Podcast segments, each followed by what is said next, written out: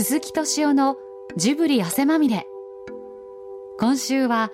8月4日に発売された「アエラ」スタジオジブリプロデューサー鈴木敏夫特別編集長号の企画より。養老たけし×川上信夫対談の模様をお送りします。養老たけしさんは文化や伝統社会制度言語心など人のあらゆる営みは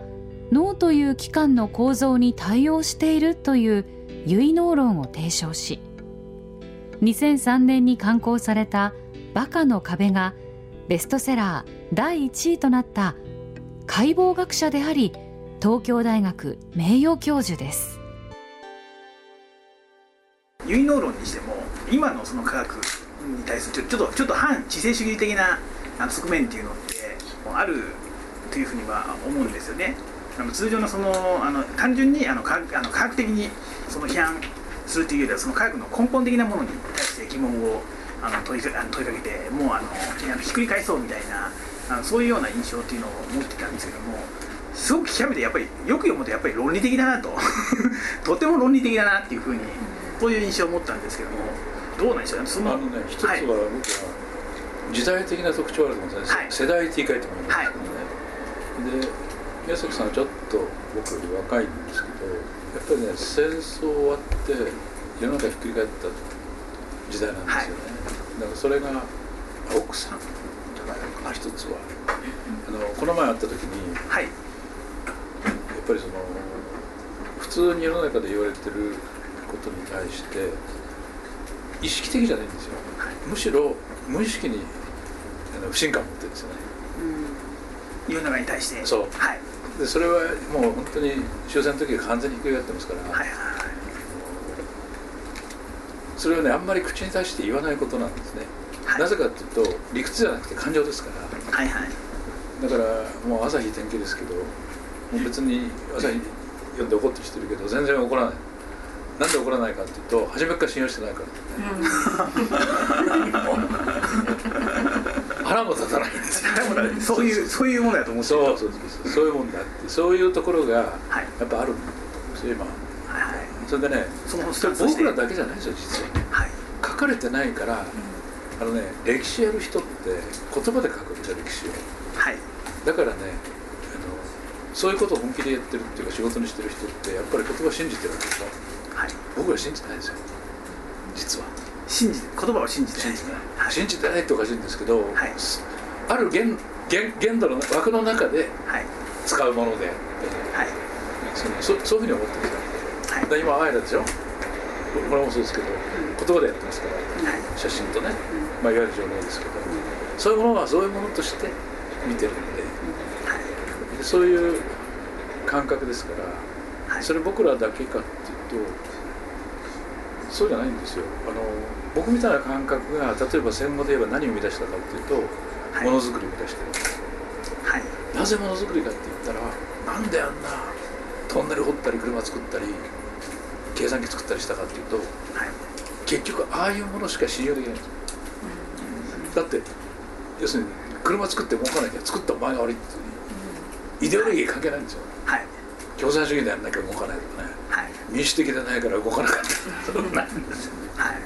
い、でそういう世代なんですよ、はい、だけどそれをだから言葉あんまり示してない。からそれを口に出して言うってこともしない、はい、だから必死でものづくりしてるわけ。はいはい、それがあのプロジェクト X になったんだ、はい。うん、でそれは我々だけじゃないんですよ。い。つも言うんだけど、もう一つその世代がいるんですよ。それは僕らのずっと前の明治維新を小学校で通った連中ですよ。言ってみれば、はい、そっくりな状態が、300年続いた江戸のシステムがあそこでガラーッとひっくり返ってる、それでそれひっくり返した連中は意識的にやってますから、はい、草焼きとか、はい、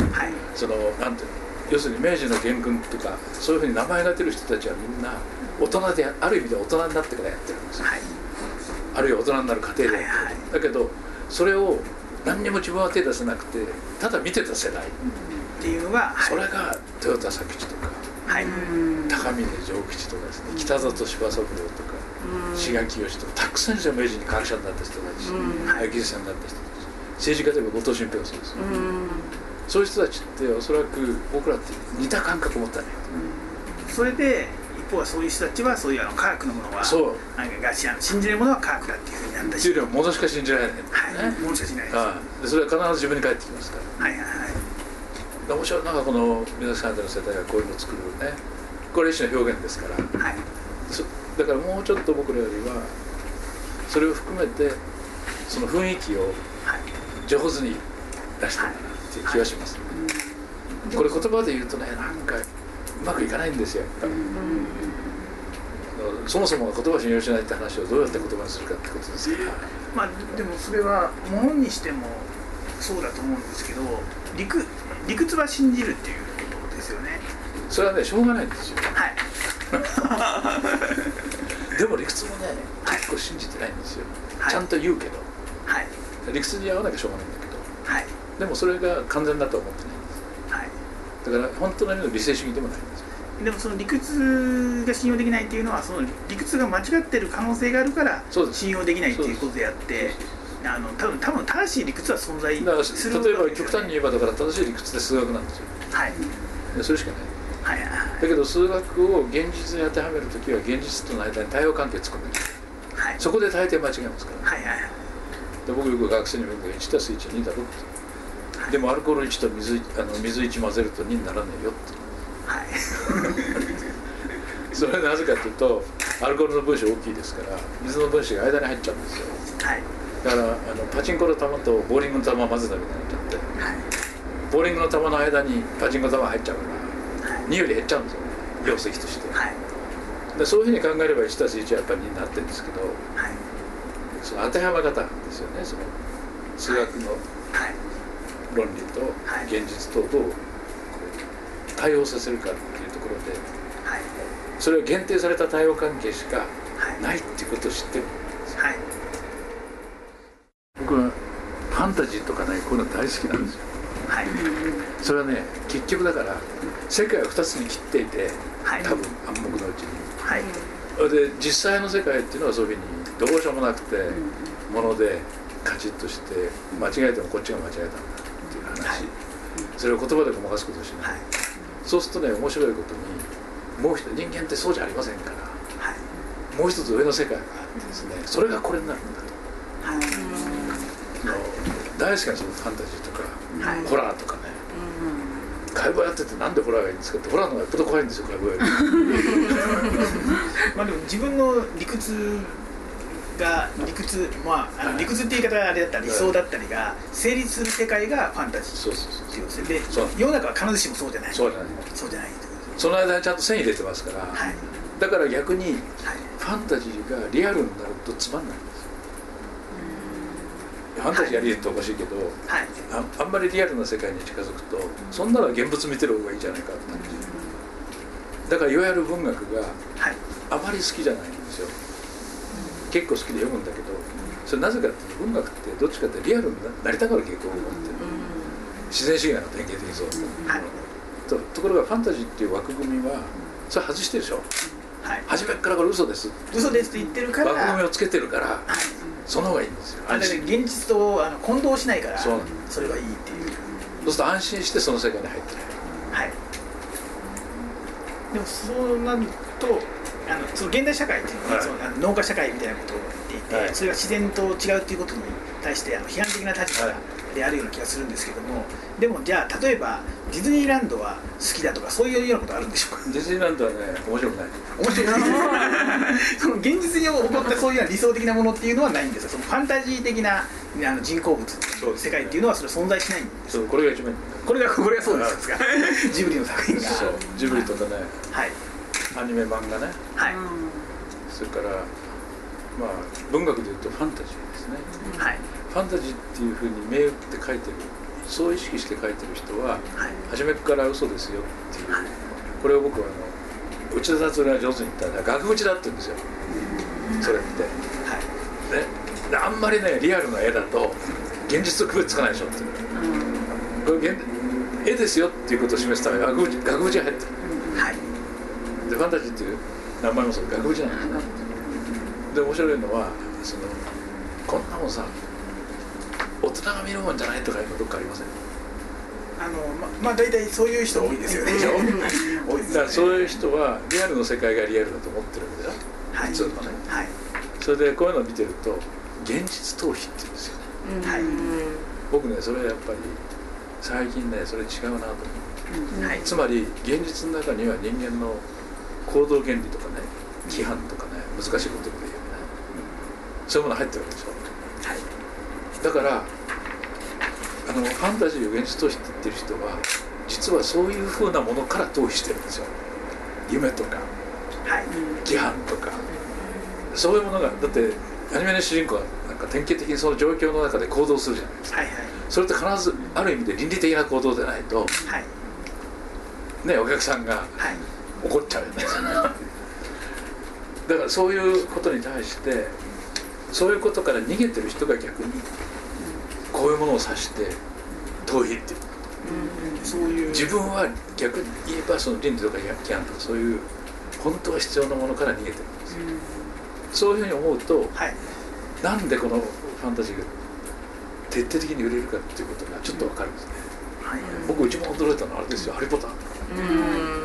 あんなに売れてたでしょ、はい、だからジブリが流行ってる、ちょっと同じ時期ですね。同じ時期に、はい、世界中でだからやっぱり人間ってそういう理想とか夢とか規範とかね行動原理みたいなことをちゃんと要求してるの小さい時から、はい、特に小さい若い子供たちですよ、それやっぱり人間がほとんど持ってる。持ってるでしょ？だって社会の中で生きてるんだからね、はい、その中でどう振る舞うか、はい、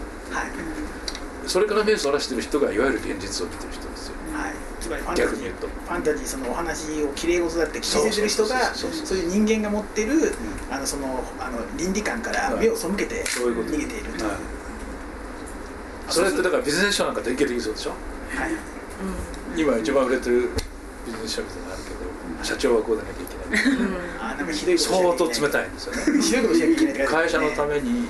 その人々のために働いてるみたいに考えたら会社なんですよ多分。みたいなことを書いてはい、そういうのちょうどこのファンタジーで逆の世界ですよ、そっちが現実だっていう、でもそれもやっぱり人間が作った世界なんですよまあそう、ね、なぜかって会社は利益上げるため利益って金だからね、はい、金ってこんな抽象的なものはない。ので、はい、例えば池井戸潤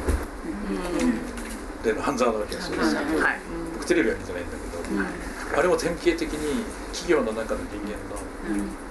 倫理とか行動規範みたいなものを書いて主張してるあそれも完全な嘘ですよね。そうそうそう。あれ一種のファンタジー。ファンタジーファンタジーですよね。ファンタジーとしての銀行小説そうだからだからいいんですよ。あれはあれは普通の人がファンタジーと受け入れられる嘘だからそこで描く倫理は本物逆に本物になる。っていうことです。よねまああれですよね。だからその最初から例えばあのスタンスを決めているあのしてどっちかにねあの右だったり左だったりに、あの報道するようなあのあの報道機関っていうのは僕は結構好きなんですけどもスタンス決めるのはその中立性を装ってなんかあの自分の意見を言ってるようなのってありますよね。多分そういうようなのと近いのかなっていう話を聞いて。だから要するに、はい、そのニーズっていう意味で言うと非常に高いですよね。ファンタジー系。現にジブリがそうだったし、でも宮崎さんなんかは「隣のトトロ」は年に1回みたいな。子供に見せちゃいけないとかなんかそんなことまで。言われて。いやだからあの結局そのファンタジーの中の世界で、はい、生きてしまう。生きてしまう、うん、子供は影響を受けやすいですからねやっぱりね、ジブリのものっていうのも確かにファンタジーとしてその人間のその理想を描いてるっていうふうにあの見てればいいですけども、うん、なんかこれが本当にあの現実なんじゃないかと思うような人たちも多分誕生してますよね。いやだからこそ漫画とかねアニメとかいう形式を取るんですよね、はい、額縁を作るんだけど、はい、それがちゃんと分かってないっていう。ことです、皆さんこぼしてるトトロって知らないけど「千と千尋か」はい、50回も見たいとか言われるとゾッとするって言ってるけど、でもそういうような人も増えるわけですよね。あのもしくはその地味なものだけを見てるわけじゃないでしょうけども、それこそあのずっとこのあのファンタジーの世界に生き続けてる人っていうのも多分増えてて、まあ、僕もどっちかというとそっち側の人間なんですけども。あの基本はやっぱり自分ががあの決めることとあの分かることとあのそれがあの言葉で表せることとってあのギャップがありますよね。で言葉で表せる領域の方が少ないじゃないですか。であのでその構造っていうのはその機械学習の構造で完全に再現されてるなっていうふうに思ったんですよね。そうすると感性っていうのは何なのかっていうと自分あの人間がパターン認識の経験の中で分かる世界っていうのが感性でで理屈っていうのはその中で本当は取り留めのないあの集合のあの自分の行動パターンがある意味秩序化された部分っていうのがきっと理屈っていう 部分だろうなっていう秩序化されてる秩序そのものを上手に取り出してくるんですよ、はい、そうですよね。それがきっと言葉にするってことだろうし。言葉にもなるし、はい、いろんなものになるんですよ。いろんなものに、うん、はい。あそうですね。それを言葉にはしなくても多分あの作品として表現をしたりとかしてさ、一番平たく言うとね、直線なんかできるんですよね。直線って自然の中にはないっていうのはこれマンデルブマンデルブはいはい、フラクタルの始まりでね、はい、だけど直線ってごく普通に使ってるんですよ、はい、人工物、はい、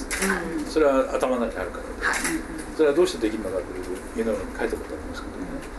あの四角の最初のところがそうなってるんですよ、はい、要するに点を集めて線を作って。る、はいはいはい、これが面白いことにギリベットの機関のね氷の一つになってるので、直線は点の集合で点は大きさも幅も何もないんですよね、そんなもの集めてなんで線ができるんだよってどう考えてもおかしいんだけど実は網膜やってることはそういうことなんですよ。要するにユークリッド幾何学に相当する構造が人間の体の器官の中にあるっていう、あるっていうことですよね。面白いのは最近だから僕自分の壁で書いたのは、結局それそのことなんですよ、何かっていうと、はい、我々の自分ってナビなんですよ、はい、ナビの中の現在位置を印矢印なんですよ。我々動物だから空間の中移動するじゃないですか、空間の中移動する時に当然だけど空間の地図を脳の中に持ってないと移動できない。んですけど、地図だけじゃ役に立たないんです、そこに現在位置を示す矢印が入ってる、その矢印が自分ですよ、それがそこから始まったんです自分って、だから逆に言うとナビっていうのは誰かが発明したんじゃなくて、さっき直線と同じで脳みそにあるものが車の中に出てきてるんですよ、それだけのことなんですよだから自分とは何かっていうのもその自分の脳の中にあるって話ですね。それは例えばそういうものであったりっていうことですよね。なんだよダメだよ10じゃねえかよって言って断るんじゃねえよ なきゃ困るけどどこ行っちゃ分かんないんだから。ね、まあもちろんその理論内でも書かれているような単純にその神経信号で言えばループして帰ってくる脳内でループするところのある起点の部分っていうことですよね、アメリカみたいな文化だとその、はい、ナビの矢印中心に世界作るんですよ、はい、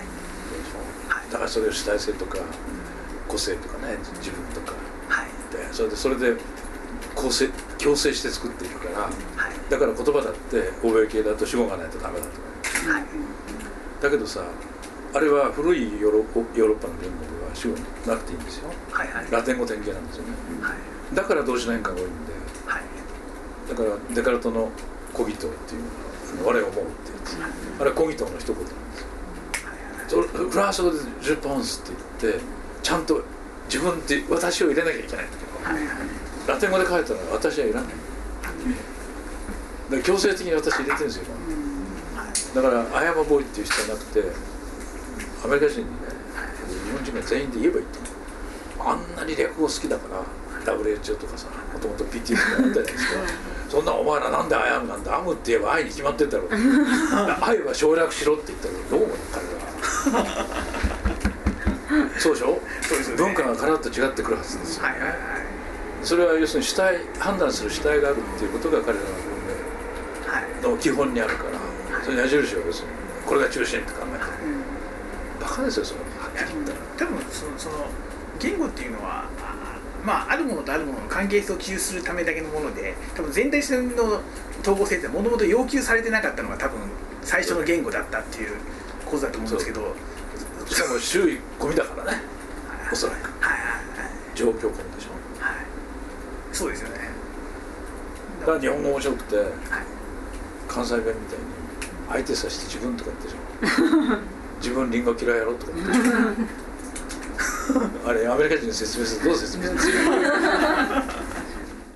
結局そのその人工物ばっかりじゃダメなんだって言ってもその里山にしてもその人工な自然なわけですよね、まあ手段手段としてねそのファンタジーでは人間の理想なのかもしれないんだけどもやっぱ手段としてはやっぱりこの人工物であることに変わりがないわけで、であの養老さんの有有能論にしてもあれってすごく論理的だからあのあれって今のあの現代科学のある側面を批判してると思うんだけどあのそれ自体もあの組あの組み込まれたあのまあ、学問っていうのが今いずれ誕生するとあの結局そういう科学にすべ理屈に全て人間社会に飲み込まれてしまうじゃないかなっていうのが。飲み込まれると思いますよ。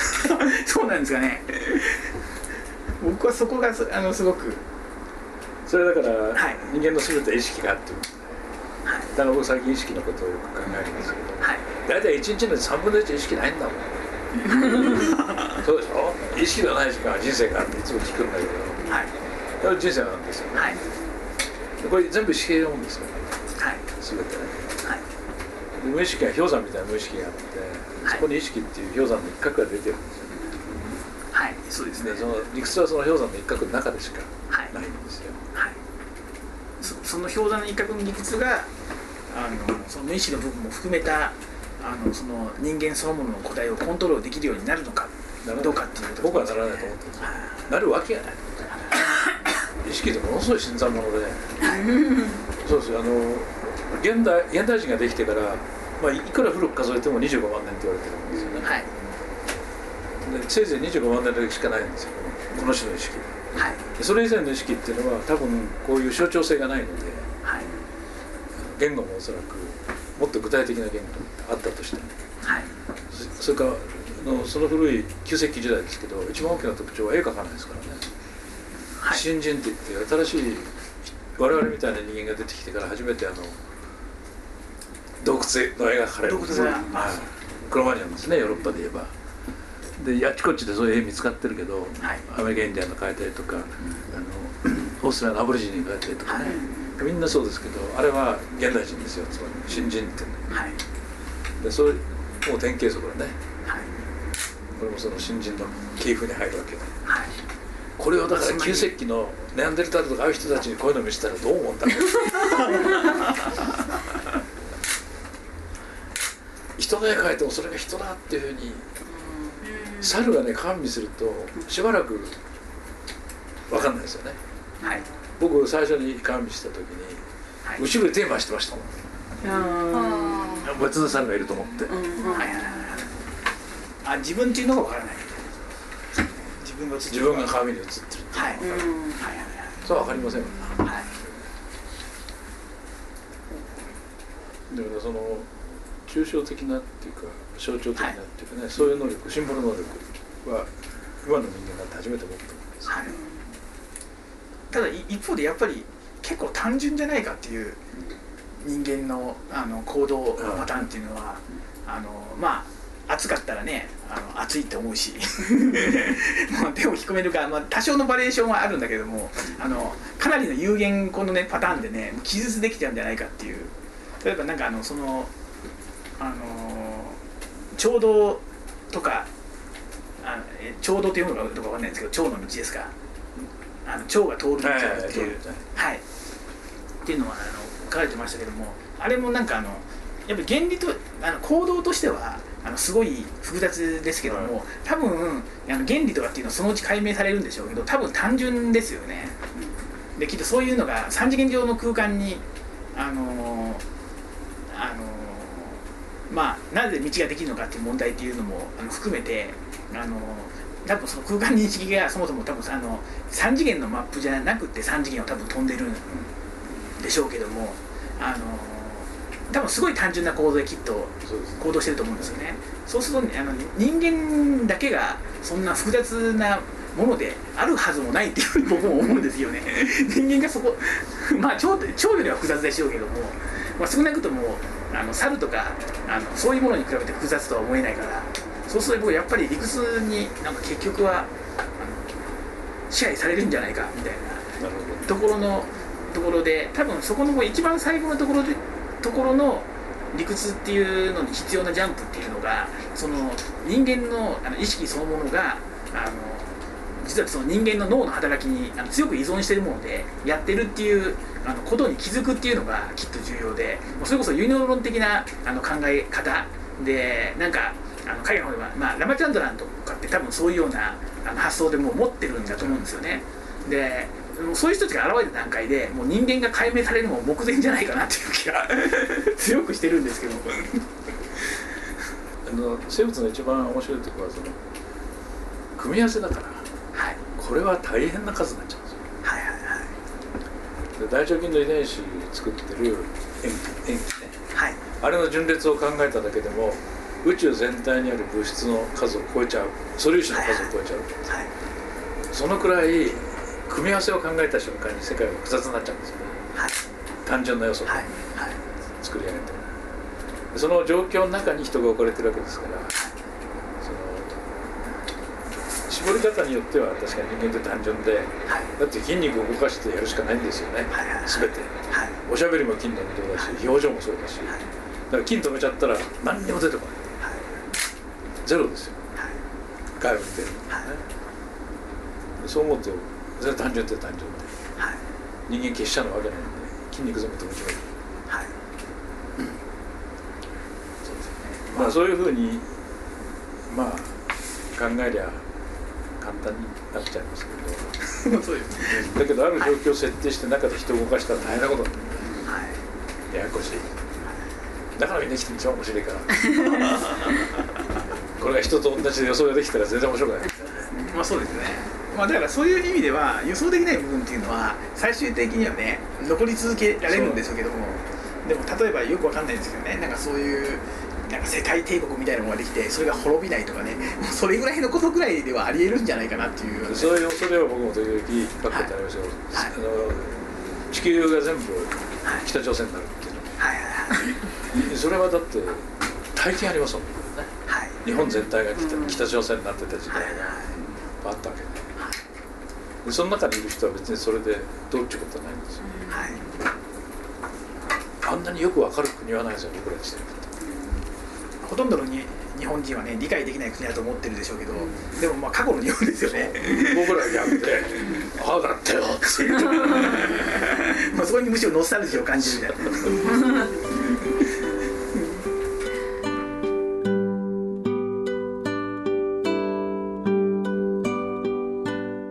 敏夫特別編集長号の企画より実現した養老孟さんと川上信夫さんの対談いかがだったでしょうか？面白かったと思われる方はぜひ養老孟さんの結納論を読んでみてはいかがでしょうか？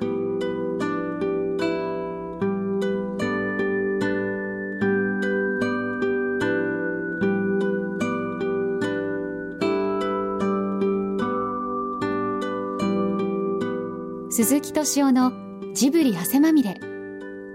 この番組はウォルト・ディズニー・スタジオ・ジャパン。町のホットステーションローソン。アサヒ飲料。日清製粉グループ。